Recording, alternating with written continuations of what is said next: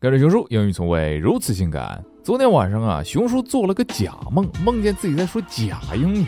于是醒来之后呢，发现哎，这英语当中还真有那么假的英语。那我们今天就一起来聊一聊那些假的英语。Number one, cash cow.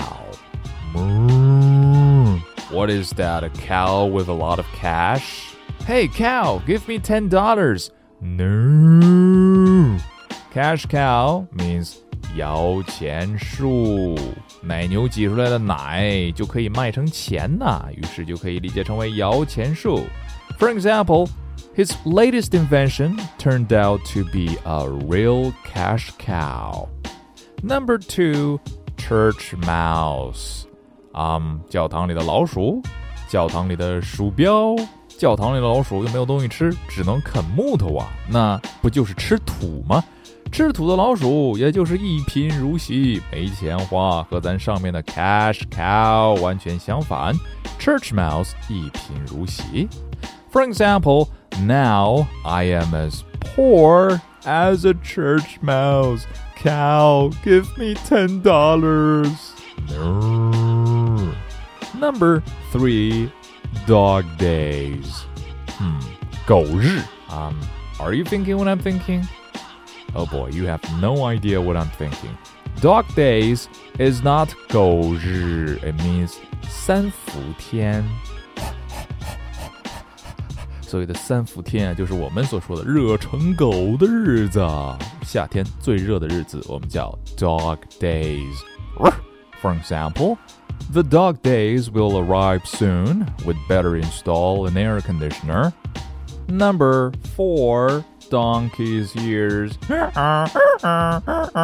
驴日，前面是狗日，这里是驴年。那驴年又是什么鬼呢？是这个样子的。驴呢，这耳朵比较长，所以叫 donkey's ears 来表示很长时间。慢慢的呢，这 ears 就演化成了年这个 years，所以 donkey's ears 也表示很长时间。For example, I've waited for you for donkey's years.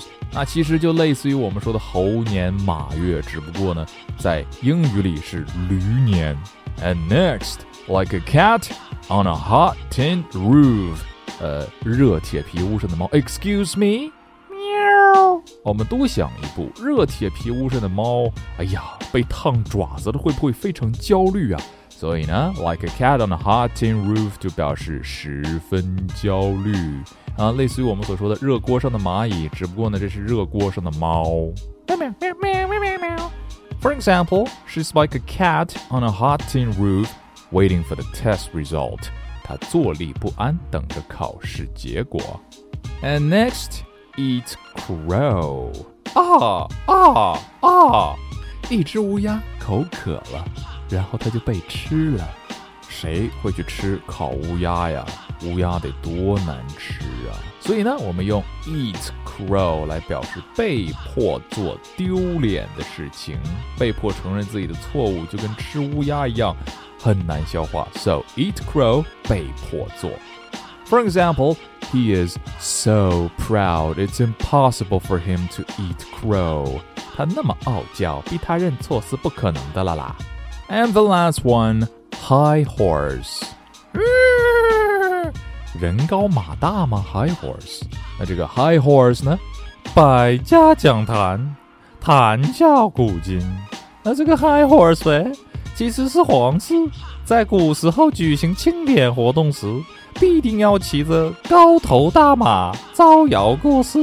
于是呢，high horse 就成为了显赫权力的标志。然后呢？随着社会的发展，我们的马就没什么用了，但是 high horse 却流传了下来，表示盛气凌人。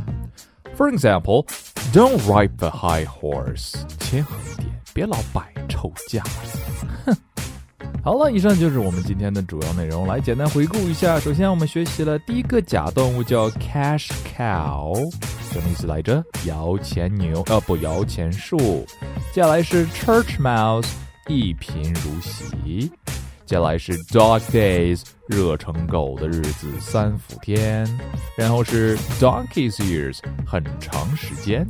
接下来 like a cat on a hot tin roof，热锅里的猫。表示十分焦虑。